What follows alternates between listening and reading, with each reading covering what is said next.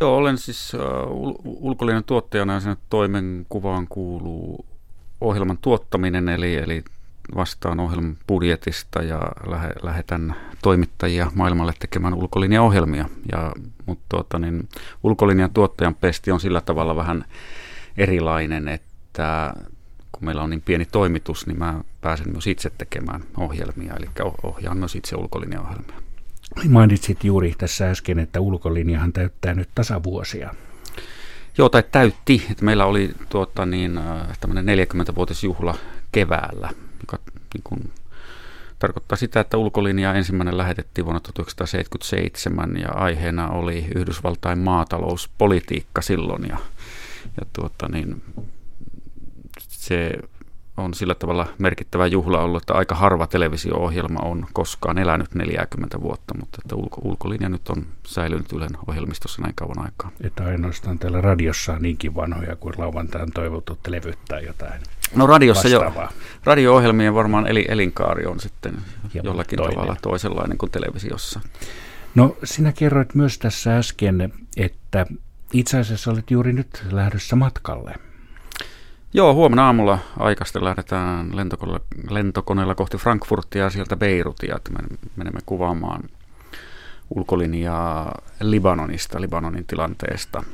Et Libanonissahan on nyt aika mielenkiintoinen tilanne, kun pääministeri on yrittänyt erota, tai hänet tavallaan kaikesta päätellen pakotettiin eroamaan, mutta eroa ei vielä ole myönnetty. Ja tämä meidän ohjelmaidea nyt on lähinnä se, että Libanon on hyvin pieni maa, pinta-alaltaan siellä asuu 6 miljoonaa ihmistä, ja siellä on hyvin tämmöinen hauras tämä poliittinen järjestelmä ja rauha, mikä siellä on, mutta että Libanon pienenä maana Lähi-idässä on aina ollut tämmöisten isojen naapurivaltioiden pelikenttänä ja on sitä nyt yhä edelleen. Niin kuin tässä viimeisessä kiemurassa, niin Saudi-Arabia on ollut hyvin aktiivinen. Ja kuitenkaan me emme hirvittävän paljon tiedä Libanonista. Joo, se on ehkä jäänyt sitten, että tämä tavallaan niin kuin ihan tämmöisen uutiskäytännönkin takia niin huomio kiinnittyy sitten tämmöisiin tavallaan niin kuin päällä oleviin isoihin konflikteihin, kuten nyt Syyriaan tai johonkin Israelin ja Palestiinan kiistoihin. Ja teet tuota Libanon ohjelmaa ulkolinjaa varten. Joo, se tulee ulkolinjassa sitten ensi kevään puolelle mennään maaliskuulle, kun ohjelma tulee ulos. Niin tässä onkin hyvä tilaisuus nyt mainostaa, että mihin aikaan ulkolinjaohjelmia voi katsella, että paitsi Yle Areenassahan niitä varmaankin on, niin mikä sen lähetysaikaan tuo ulkolinjan? Ulkolinja tulee torstaisin TV1 kello 22. Lähetysaika on aika myöhäinen, mutta ihan hyvin sillä on sielläkin katsojia, mutta tosiaan Areena on sitten sellainen paikka, mihin yhä enemmän panostetaan myös meillä ja sitten sellainen on asia, mikä täytyy mainita ja mainostaa, että omaa tuotantoisista ohjelmista niin me teemme nykyään sellaisia versioita, jotka ovat Areenassa pääsääntöisesti ikuisesti.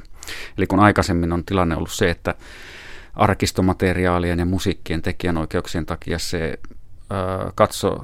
katsomisaika on rajoittunut kuukauteen tai muutaman kuukauteen, niin nyt periaate on se, että ne on siellä sitten ikuisesti, että niitä pääsee sieltä katsomaan aina. Täällä on kuuluttajavieraana toimittaja ja tuottajakin Marko Lönnqvist. No nimesi sitten yhdistyy kyllä vääjäämättä myös yhteen toiseen asiaan. Olet ollut pitkään myös Venäjällä. Joo, mä oon ammatin ja opintojenkin kautta niin tavallaan ollut hyvin tiiviisti tekemisissä Venäjän ja Itä-Euroopan kanssa laajemminkin. Että mä olin Ylen kirjeenvaihtajana tuossa vuosituhannen vaihteessa Moskovassa ja myös näitä ulkolinjoja olen tehnyt Venäjältä aika monta. Siitä varmaan on paljonkin kerrottavaa. No, tuleeko sinne jotain äkkinäisesti mieleen, jotain haasteellista tai jotain, mikä on jäänyt mieleen? Venäjä on toimintaympäristönä tämän niin kuin mun työhistorian aikana muuttunut koko ajan hankalammaksi ja haasteellisemmaksi.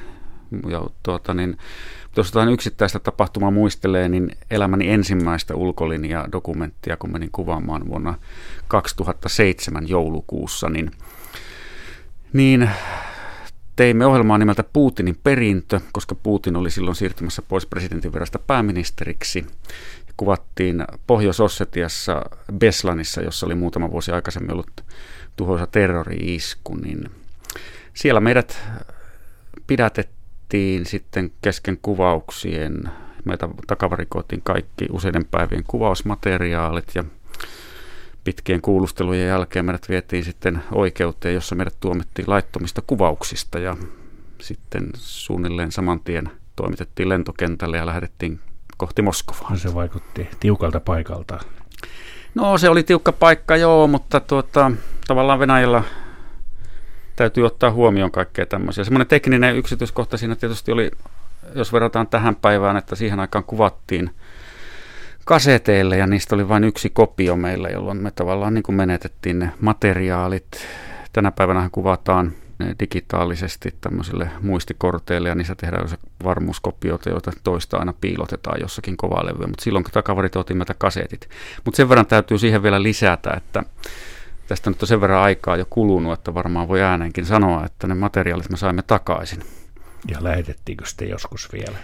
Lähetettiin, me saatiin takaisin niin sanotusti epävirallisesti, eli otimme epävirallisesti yhteyttä sitten tahoon, joka meidät oli ottanut kiinni ja sanoi, että kuinka voisimme toimia, jotta materiaalit saataisiin takaisin. Ja siinä FSP toimi sen verran joustavasti, että he suostuivat korvausta vastaan kopioimaan ne tuhottavat materiaalit ensin toisille kaseteille ennen kuin he tuhosivat ne alkuperäiset. Niin FSP eli Venäjän turvallisuuspalvelu, niin, entinen KGB. Niin.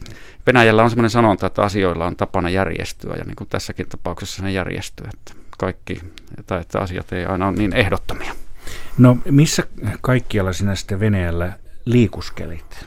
No silloin kun olin kirjeenvaihtajana, niin tietysti tuli käytyä ei pelkästään Venäjällä, vaan koko entisen Neuvostoliiton alueella ja yhä edelleenkin liikuskelen niin kuin Itä-Euroopassa. Ukrainassa on tultu käytyä paljon tietysti tämän nykyisen kriisin aikana, mutta sitten jos nyt mennään niin kuin näihin viimeisiin, mitä me on tehty ulkolinjoja Venäjältä, niin me teimme tämmöisen, kun tulee vallankumouksesta tuli 100 vuotta täyteen, niin kuvattiin sellainen dokumentti siitä, että kuinka Venäjällä tätä vallankumouksen vuosipäivää oikeastaan ei lainkaan juhlita, mutta Putinin hallinto ja tämä niin kuin nykyinen valtakoneisto käyttää historiaa niin kuin tässä omassa politiikassaan hyväkseen valikoivasti ja valikoivin osiin. Eli korostetaan toisen maailmansodan saavutuksia ja nyt oireena tästä niin yhä enemmän puhutaan positiivisesti Stalinista. Ja me kuvattiin tätä Irkutskissa, joka on tuolla Siperiassa Baikaljärven rannalla ja se on ainoita paikkoja Venäjällä, jossa tänä päivänä niin kuin aluehallinnon johdossa on kommunistit ja kommunistinen puolue, ja siellä suunnitellaan Stalinin patsaan pystyttämistä uudelleen kaupunkiin. No oletko sinä sitten käynyt oikein kriisialueellakin, eli siis sotatoimialueilla? No kyllä silloin kirjeenvaihtaja-aikoina tietysti Tsetseenian sota oli ajankohtainen, että siellä tuli käytyä. Silloin muutamankin otteeseen ja nyt sitten on tämän Ukrainan kriisin yhteydessä tullut käytyä sitten seuraamassa Ukrainan taisteluja siellä Itä-Ukrainassa. Ja missä muualla olet käynyt? Puhuit tuossa Itä-Euroopasta. No siis Itä-Eurooppa sen takia, että mä oon opiskellut slaavilaisia kieliä aikoinaan, tsekkiä ja venäjää, että Tsekissä tietysti on tämmöinen jonkinlainen lukkarirakkaus sitä kohtaa, että mä oon siellä 1 vuodenkin opiskellut aikanaan Prahan yliopistossa ja oon seurannut tavallaan sen alueen politiikkaa. Tsekeistäkin on tehty ulkolinjoja muutamakin kappaletta. Sellaisen minäkin muistan, 1 ainakin.